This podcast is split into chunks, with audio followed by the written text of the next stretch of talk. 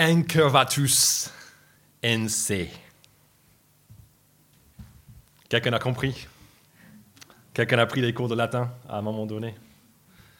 Moi, je connais seulement cette phrase parce que je l'ai apprise lors de mes études de théologie. On avait un peu de latin aussi. Traduit littéralement incurvatus NC veut dire courber sur soi-même. Et c'était le théologien, théologien Augustin qui était le premier à l'utiliser lors du 5e siècle après Jésus-Christ. Il utilisait cette phrase pour dire que tous les êtres humains sont comme ça, un peu courbés sur eux-mêmes. Pas physiquement, mais existentiellement. On a même une phrase en français qui parle de ça. On se regarde de nombril. On est le centre de nos univers. On fait ce que bon nous semble. Tout tourne autour de lui. On est un peu les maîtres de tout ce qui se passe. Tout est là pour nous. On profite des choses. On a notre famille. On a tout ce qui est un peu autour de nous. C'est nous, nous, nous, nous, nous. Et même s'il nous arrive de faire des choses qui bénéficient aux autres, on le fait aussi pour le sentiment que cela nous procure. On se sent bien après. On aime bien ce sentiment d'épanouissement. Et c'est peut-être même la raison pour laquelle on est là ce matin, pour se sentir bien, ou au moins pas coupable de ne, pas, ne, pas, aller, euh, ne pas être allé à l'église. Cet état qu'Augustin décrit est la même que la Bible décrit quand elle parle du péché. Selon la Bible, on est tous pécheurs. On pense tous qu'on est un peu le centre de l'univers. Et quand on fait ça, on prend la place de quelqu'un la place que Dieu seul mérite. Et la question, quand on entend tout ça, quand on lit Augustin qui décrit ça, quand on lit la Bible qui décrit cet état un peu pitoyable d'être tourné sur soi, on se dit, mais comment sortir de cet état? Augustin nous dit qu'on a besoin d'une intervention de la part du kiné divin, Dieu lui-même. C'est ce que lui, il a vécu lors de sa conversion. Et c'est ce que Dieu a fait chez nous tous qui croyons. Dieu nous a pris la tête un petit peu, au sens figuré bien sûr, pour nous relever. Et on se dit, mais wow, c'est pas juste moi dans ce monde. Il y a Dieu qui existe. Moi, je ne savais pas, j'ignorais ça totalement. Et c'est incroyable, toutes ces choses autour de moi ne sont pas là pour moi, pour que moi je les utilise comme je le veux, mais c'est là pour Dieu. Mais moi, il m'a créé pour sa gloire. Mais wow! Mais mince, j'ai pas là-dessus vécu pour lui jusqu'ici. Est-ce grave? Est-ce grave Dieu? Ah oui, c'est grave. Oh qu'est-ce que je vais pouvoir faire? Ce Dieu qui m'a créé, moi je suis pas en train de vivre pour lui. J'ai vécu toute ma vie sans lui. Qu'est-ce qui va se passer? C'est grave. Oh, je mérite sa punition, je le sais. Mais qui, qui est là à ta droite? C'est Jésus. Et pourquoi est-ce qu'il est en train de sourire? Vraiment? Tu es venu sur la terre pour vivre la vie que j'aurais dû vivre. Tu as vécu la mort que moi j'ai mérité. Et toi, tu es ressuscité. Et maintenant, tu m'invites à venir vivre avec vous. Oui, bien sûr. Bien sûr, je change d'attitude. Je ne veux plus, vivre comme ça. Moi, je veux vivre maintenant pour toi. je veux, ouais, carrément, me repentir pas de souci. Croire, pas de souci. Moi, je suis. Où, est-ce qu'il faut signe? Moi, je suis d'accord. Je veux vivre pour toi. Je veux te donner toute ma vie. Je veux rendre ma vie juste comme un sacrifice, un service pour toi, pour ta gloire, jusqu'à la fin de ma vie ou jusqu'à son retour. Pour les nouveaux convertis, peut-être les nouveaux baptisés, est-ce que ces sentiments, cet enthousiasme, ça vous parle? Mais Jésus n'est pas encore revenu. Et la vie est longue. Et petit à petit, on peut perdre notre enthousiasme. Notre tête qui était là et émerveillée peut commencer petit à petit à se baisser. On pense plus à tout ce qui brille dans ce monde qu'à la gloire de Jésus ou à son retour. Ou peut-être qu'on est là ce matin et ce geste kiné, Dieu, ça, ça nous fait un peu, mais c'est bizarre. On est assez sceptique par rapport à ça et surtout par rapport à Jésus. Le fait qu'il ne soit pas revenu depuis presque 2000 ans aussi, ça nous montre que tout ce qu'on lit dans la Bible, ce n'est pas très fiable, ce n'est pas vraiment du solide. On préfère garder les pieds bien posés sur la terre, parce qu'on peut la toucher. C'est du solide, pas cette parole, pas ce Jésus. Si on se retrouve dans un de ces deux camps, on ressemble aux gens autour de Jésus au tout début de notre texte. Regardez, page 681, verset 5. Ils sont impressionnés par quoi? Par le temple, de ces belles pierres, de tout ce qu'on a apporté aussi comme offrande. Je ne sais pas quelle est votre image du temple ce matin. Peut-être on a juste une image d'une sorte d'église, même une belle église, c'est cool. Mais en fait, le temple à l'époque de Jésus, ça ressemblait plus au château de Versailles. Et pas le château de Versailles aujourd'hui qui impressionne, mais la vache, c'est incroyable. Mais château de Versailles à l'époque de Louis XIV, quand tout était neuf, quand ça brillait avec toute euh, la splendeur de Versailles. Le temple était autant magistralement orné, voire même plus, que le château de Versailles. Et en termes d'offrande, lors de la fête de la Pâque, tous les Juifs du monde entier sont venus tous ensemble à Jérusalem. Et qu'est-ce qu'ils avaient avec eux? Mais beaucoup, beaucoup d'argent. C'est ce qu'on a vu la semaine dernière, versets 1 à 4 du chapitre 21. Tous viennent pour mettre cette, beaucoup d'argent dans le tronc. Et ça fait de... Et ah, je suis riche, je donne beaucoup, euh, regarde tout cet argent. Donc le temple était doré comme Versailles, en grande pompe. Et il y avait des millions et des millions d'euros autour du temple. Ça avait de quoi impressionner. Mais que pense Jésus de tout ça? Jésus à Versailles. C'est la page 682, regardez le verset 6. Jésus dit que les jours viendront où il ne restera pas pierre sur pierre ce que vous voyez. Tout sera détruit. Jésus annonce un jugement contre le temple. Et plus tard, plus tard, dans ce passage, Jésus dit que ça sera la même histoire pour toute la ville de Jérusalem et même pour le monde entier. Jésus parle dans ce passage de la fin du monde, du moment de son retour, comme on a étudié récemment dans notre série dans Apocalypse. Jésus nous dit qu'un jour, comme le temple, Versailles, rasé. Toute la ville de Paris, détruite.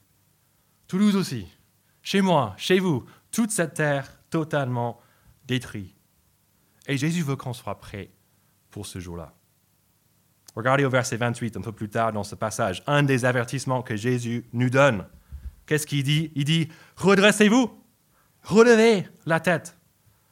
Jésus nous dit de ne plus être incurvatus de ne pas subir ce jour de jugement, mais d'être debout, de pouvoir échapper à ce jugement et de pouvoir être debout pour l'accueillir quand il revient, d'être au courant de ce jugement. Mais comment est-ce qu'on peut être debout? Et comment est-ce qu'on peut garder la tête relevée? C'est ce que Jésus va nous montrer dans les versets qui suivent, alors qu'il répond à la question que lui est posée au verset 7. Regardez cette question, verset 7. C'est une question, en fait, c'est deux questions, en deux parties.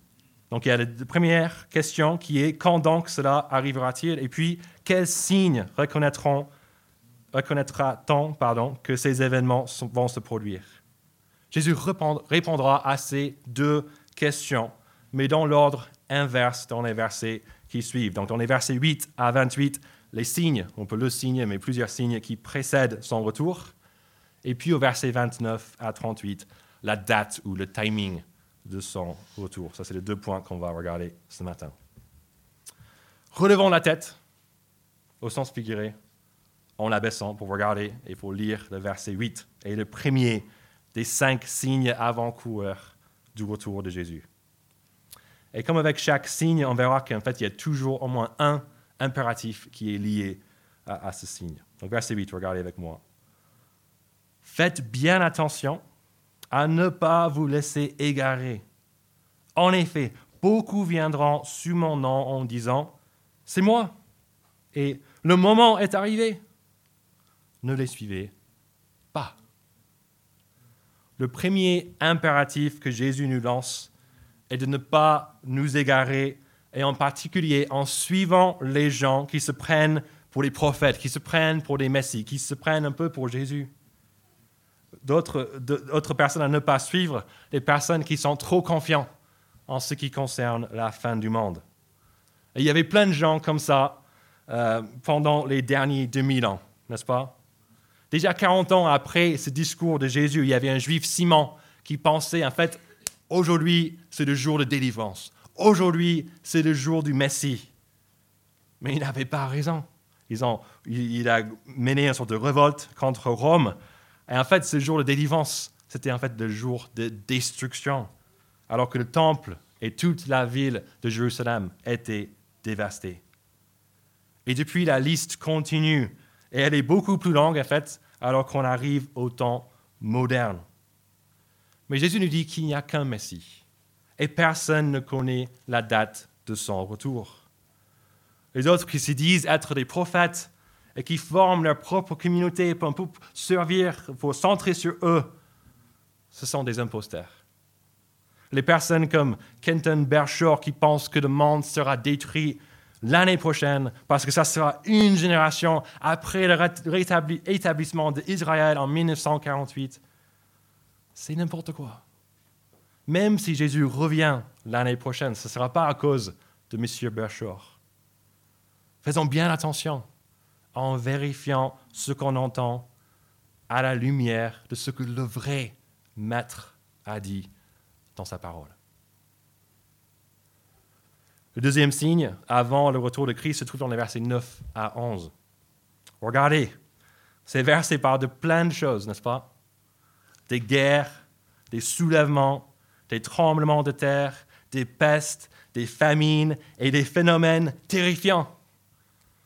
Et quelle est la réponse un peu logique à un phénomène terrifiant? N'est-ce pas d'être terrifié Parce que ça nous dépasse? Mais regardez l'impératif de Jésus au verset 9 c'est de ne pas nous laisser effrayer par ces choses. Regardez, car il faut que ces choses arrivent d'abord. Cependant, ce ne sera pas encore la fin.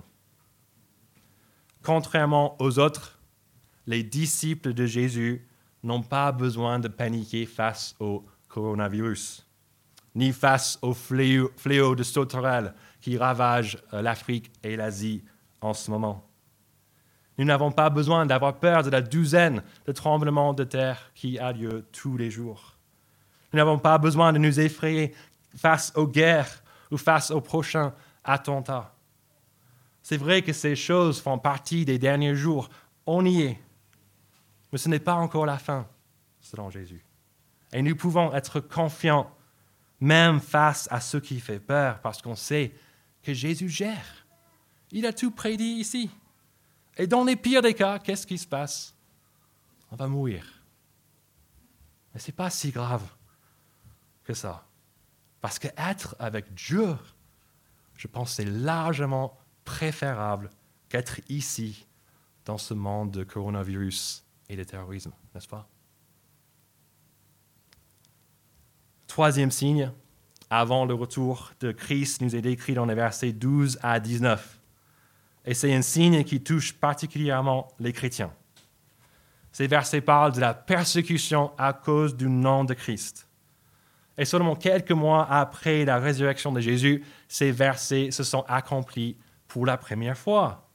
Vous pouvez lire ça en fait dans le deuxième livre que Luc il a écrit. Il a écrit cet évangile selon Luc et puis il a écrit un deuxième qui s'appelle le livre des actes. Et ce livre raconte le début de l'Église de Jésus-Christ. Et c'est un début sanglant, parce que des apôtres et les autres premiers chrétiens ont été battus, emprisonnés, même tués, à cause de leur appartenance à Christ. Mais l'impératif de Jésus, regardez au verset 14, est de ne pas nous inquiéter si jamais la persécution nous arrive. Parce qu'au verset 15, regardez, je, Jésus, vous donnerai des paroles et une sagesse telle qu'aucun de vos adversaires ne pourra s'y opposer, ni les contredire. ces versets me font penser à Polycarpe.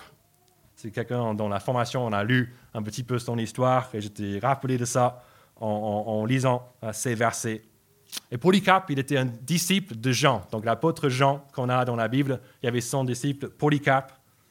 Et lui, à l'âge de 86, était amené dans un amphithéâtre romain pour être mis à mort. Un vieux, 86 ans. Le responsable romain, il a vu ça, mais il n'avait pas envie. Mais Polycarpe, tu as 86 ans, j'ai pas envie de. Je veux au moins te donner une deuxième chance. Il a dit à Polycarpe Respecte ton gondage. Jure par la fortune de César. Change d'avis. Dis Abat les athées.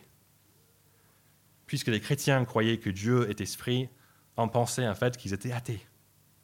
Ils n'avaient pas d'idole, donc ils n'avaient pas de Dieu. Donc abat les athées, c'est un peu abat les chrétiens. Comment est-ce que Polycarpe a répondu? Il regardait la foule dans le stade, une foule d'idolâtres assoiffés de sang, et en leur faisant signe, il a dit Abat les athées. C'est pas mal, n'est-ce pas? C'est la sagesse qui vient de Dieu.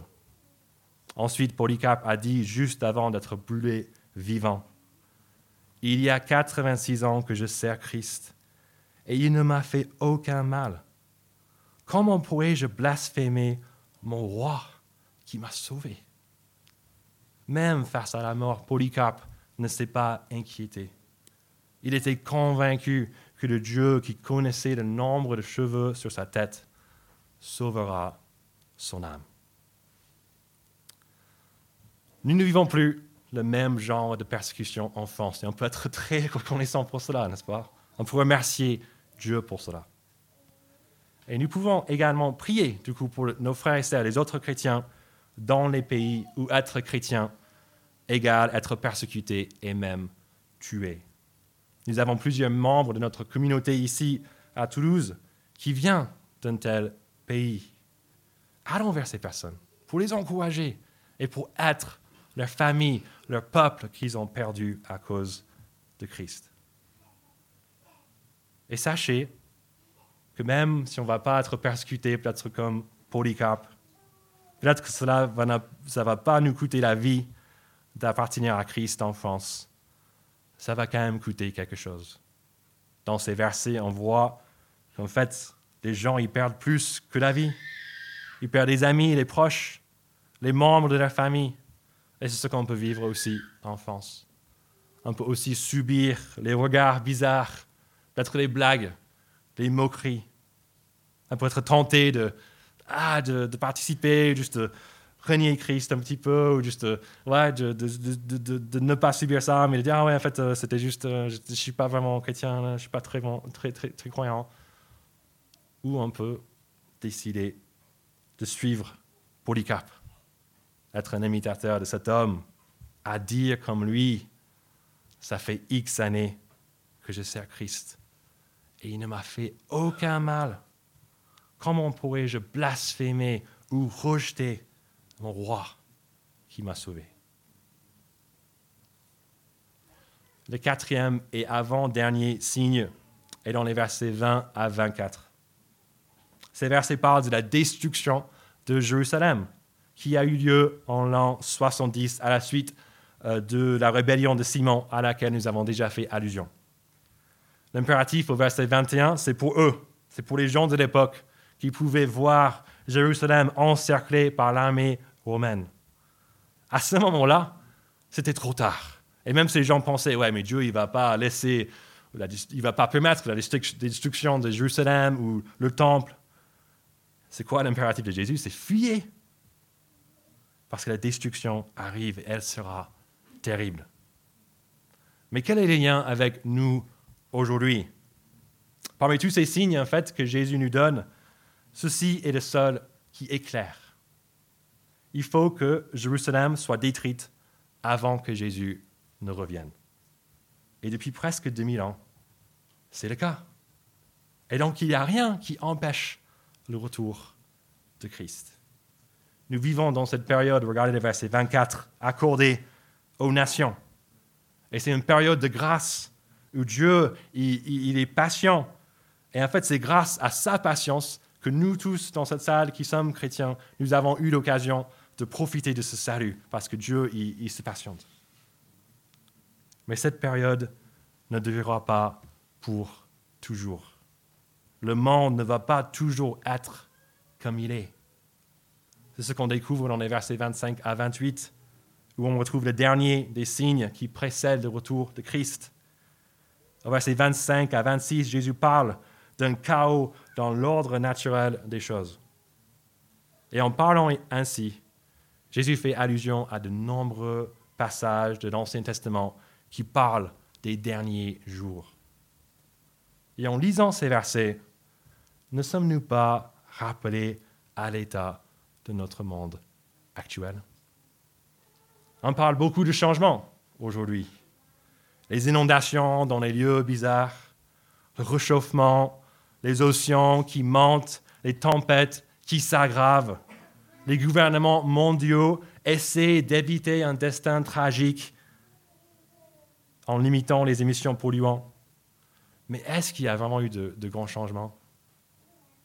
Même les prévisions les plus optimistes ne sont pas très bonnes. Personne ne sait si ce qu'on vit aujourd'hui fait partie des ébranlements de la nature décrits par Jésus dans ces versets.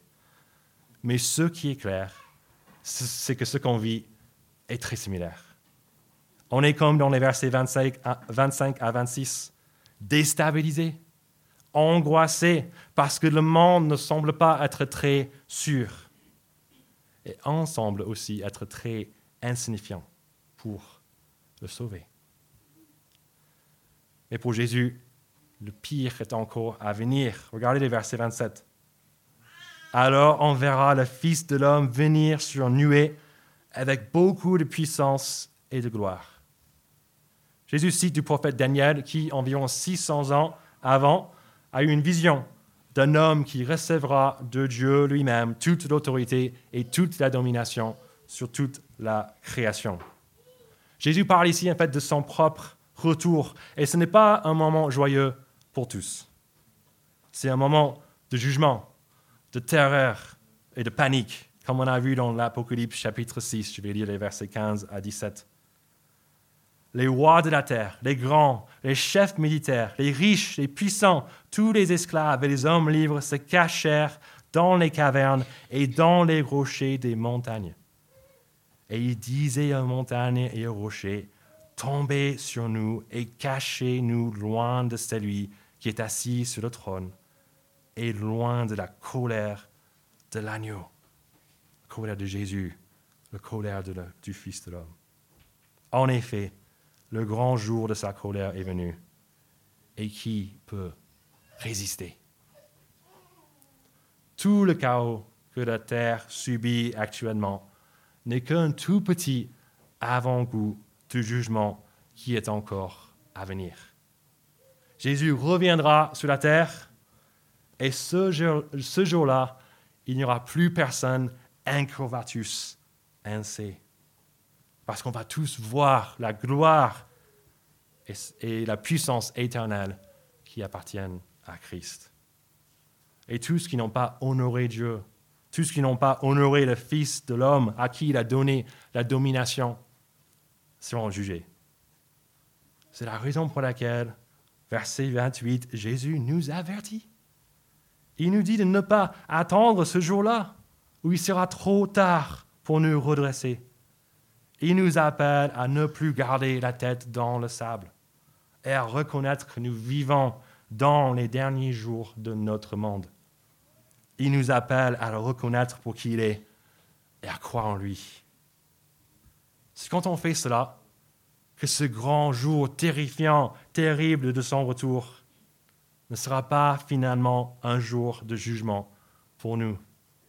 Regardez la bonne nouvelle à la fin du verset 28 ce jour sera un jour de délivrance. Une délivrance de ce monde ébranlé et instable. Une délivrance de la persécution difficile. Une délivrance de notre propre penchant pour retourner à notre péché. une délivrance de la colère de Dieu et une délivrance vers la vie éternelle avec lui. Mes amis, les signes sont là. Redressons-nous avant qu'il ne soit trop tard.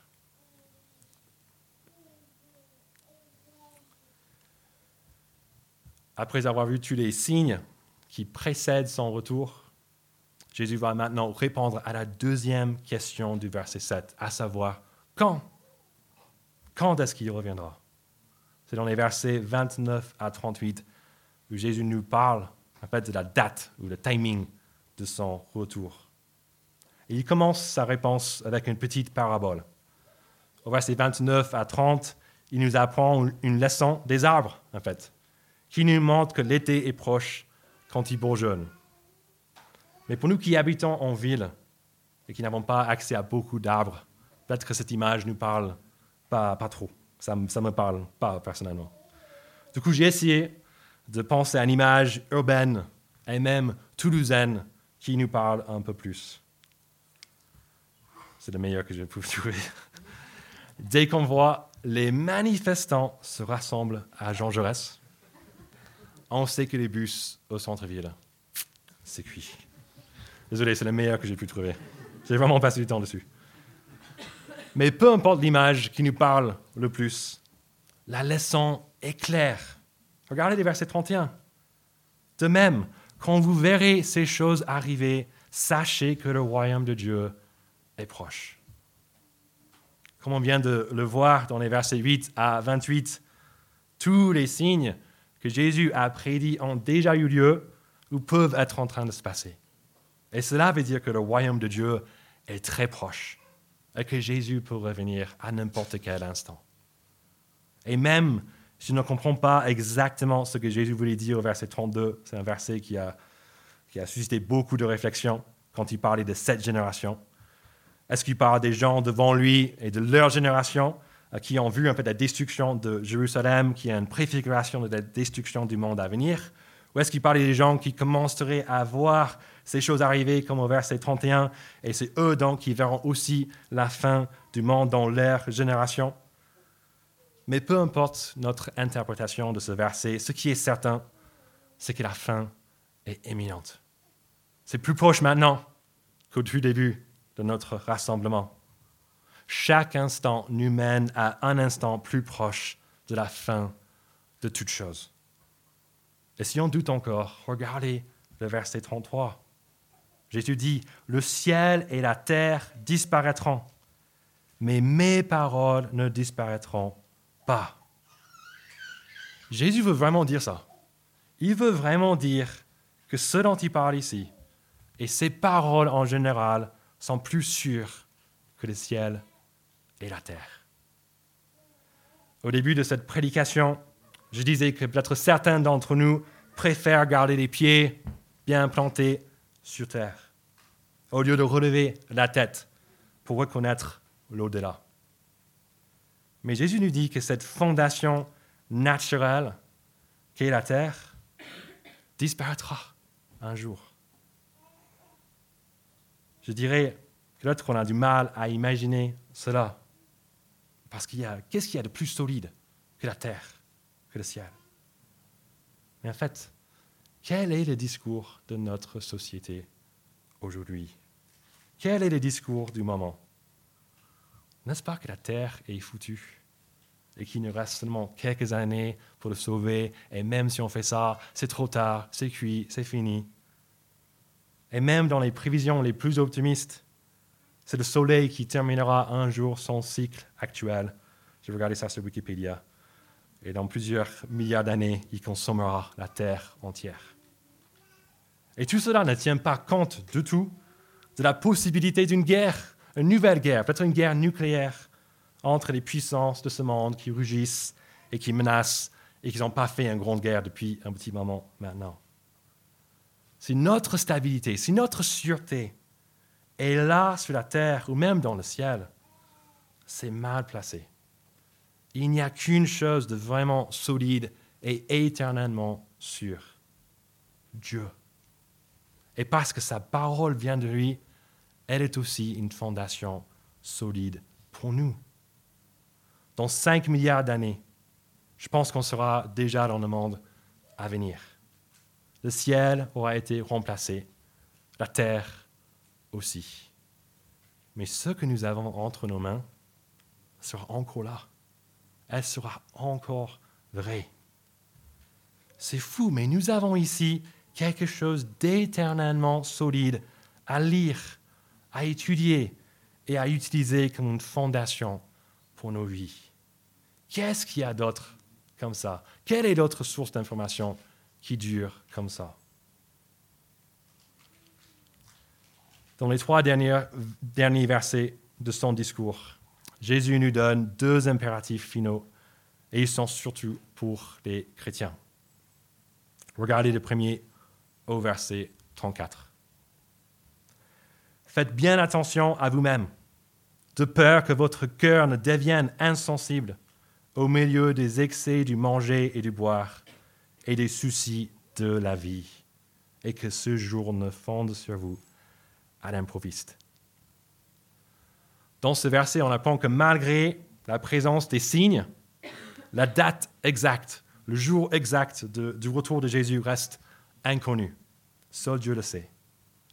Le retour de Jésus, du coup, arrivera, comme le verset 35 nous l'indique, regardez, comme un piège, quand personne ne l'attend. Par conséquent, Jésus avertit ceux de son peuple qui ont déjà eu la tête relevée par Dieu de le garder comme ça, avec les yeux centrés sur Dieu, sur Christ et sur son retour éminent. On a besoin de faire attention parce que notre cœur peut devenir insensible. Ces versets m'ont fait beaucoup réfléchir cette semaine. Parce que même si je suis pleinement conscient que Jésus reviendra un jour, je suis convaincu à 100%. Et même si je préparais cette prédication sur ce retour tout au long de la semaine, j'ai vécu plein de moments où mes pensées, où mon cœur était ailleurs. je jetais pas mal de fois mes yeux sur, sur mon compte cœur. Je regardais les appartements en vente dans, dans le quartier. J'ai prévoyé des budgets, même avec ma femme, si un jour Dieu nous donnait d'être parents. J'ai bu quelques bières avec des amis en regardant le match de PSG.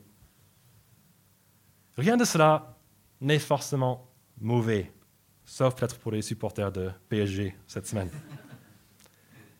Mais sérieusement, Dieu veut qu'on travaille. Il veut qu'on prévoie des choses. Il veut qu'on soit sage. De plus, il a même créé la nourriture, la boisson, nos passe-temps pour notre plaisir. Il est un bon Dieu. Il veut qu'on soit content, qu'on soit heureux. Mais l'argent, la nourriture, la boisson et tout ce dont on a besoin pour cette vie, c'est aussi très dangereux. Parce que ces choses peuvent facilement nous attirer plus que leur Créateur, plus que Dieu.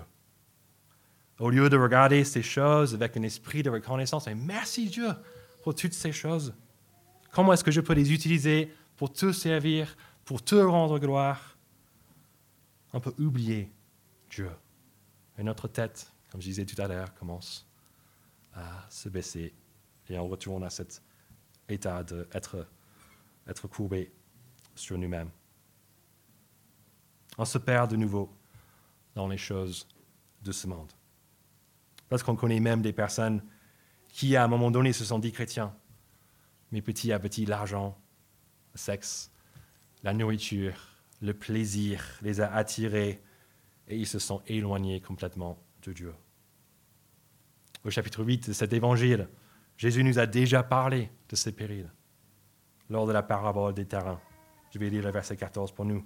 La semence qui est tombée parmi les ronces ce sont ceux qui ont entendu la parole, mais en cours de route, ils la laissent étouffer par les préoccupations, les richesses et les plaisirs de la vie, et ils ne parviennent pas maturité. Mes amis, pour ne pas tomber dans ce piège, nous avons besoin d'écouter le dernier impératif de Jésus au verset 36. On a besoin, regardez, de rester éveillé. Mais comment faire? C'est dans la suite de ce verset où en fait on aurait mieux traduit Restez donc en éveil en priant. Parce qu'il n'y a qu'un impératif dans ce verset, c'est de rester donc en éveil. Et la prière, c'est en fait le moyen de faire ça. C'est la prière qui nous permettra de rester éveillés.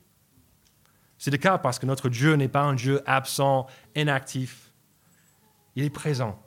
Et grâce à l'œuvre de Jésus, nous pouvons lui parler. Nous pouvons partager avec lui nos luttes, nos difficultés et nos préoccupations. Dieu est notre Père, il nous aime, il, aime parler avec nous. Et on peut même lui demander de nous aider à ne pas être séduit par les choses de ce monde. Et vous savez quoi? Parce qu'il nous aime, il nous répondra, il nous aidera. Il veut faire cela. C'est la raison pour laquelle ce verset existe. C'est pour qu'on puisse être averti. Dieu veut notre bien éternel. Et c'est par la prière, la communion avec le Dieu vivant et tout-puissant qu'on peut regarder la fin du verset 36. Avoir la force d'échapper à tous ces événements à venir et de vous présenter debout devant le Fils de l'homme. Est-ce qu'on voit la prière comme cela?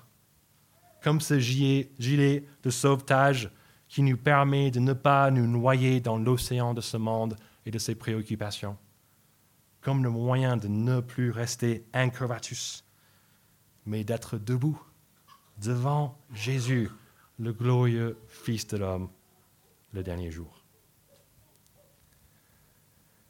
Les deux derniers versets de notre texte nous montrent le rythme de Jésus pendant ces derniers jours avant sa mort. Est-ce qu'il était centré sur lui-même? Pas du tout. Il enseignait tous les jours tout ce qui, tout ce qu'il voulait l'écouter. Et il veut faire la même chose pour nous ce matin. La question c'est, veut-on l'écouter ou pas? Est-ce que on a envie de relever la tête pour voir qu'il y a plus que ce monde, que Dieu existe et que ce monde est plein de signes que Jésus reviendra bientôt? Et est-ce qu'on va baser notre vie sur sa parole solide et sûr et pas sur d'autres choses Et est-ce qu'on va rester éveillé en le priant? Si c'est le cas, nous pouvons attendre, c'est incroyable de le dire, nous pouvons attendre le dernier jour, le jour du jugement, avec impatience, avec confiance, même face à la fin de notre monde. Parce que ce jour sera un jour de salut pour nos âmes, un jour de délivrance éternelle. Ou est-ce qu'on préfère garder la tête vers le bas, vers les choses de ce monde? C'est vrai qu'on peut vivre une vie plaisante, presque satisfaisante, en profitant de ce monde que Dieu a créé sans lui. Mais cette vie ne durera pas pour toujours. Soit on mourra, soit notre monde va succomber à l'instabilité qui le menace. Que ferons-nous à ce moment-là? Que ferons-nous quand on sera devant le Fils de l'homme? Est-ce qu'on va pouvoir rester debout ce jour-là?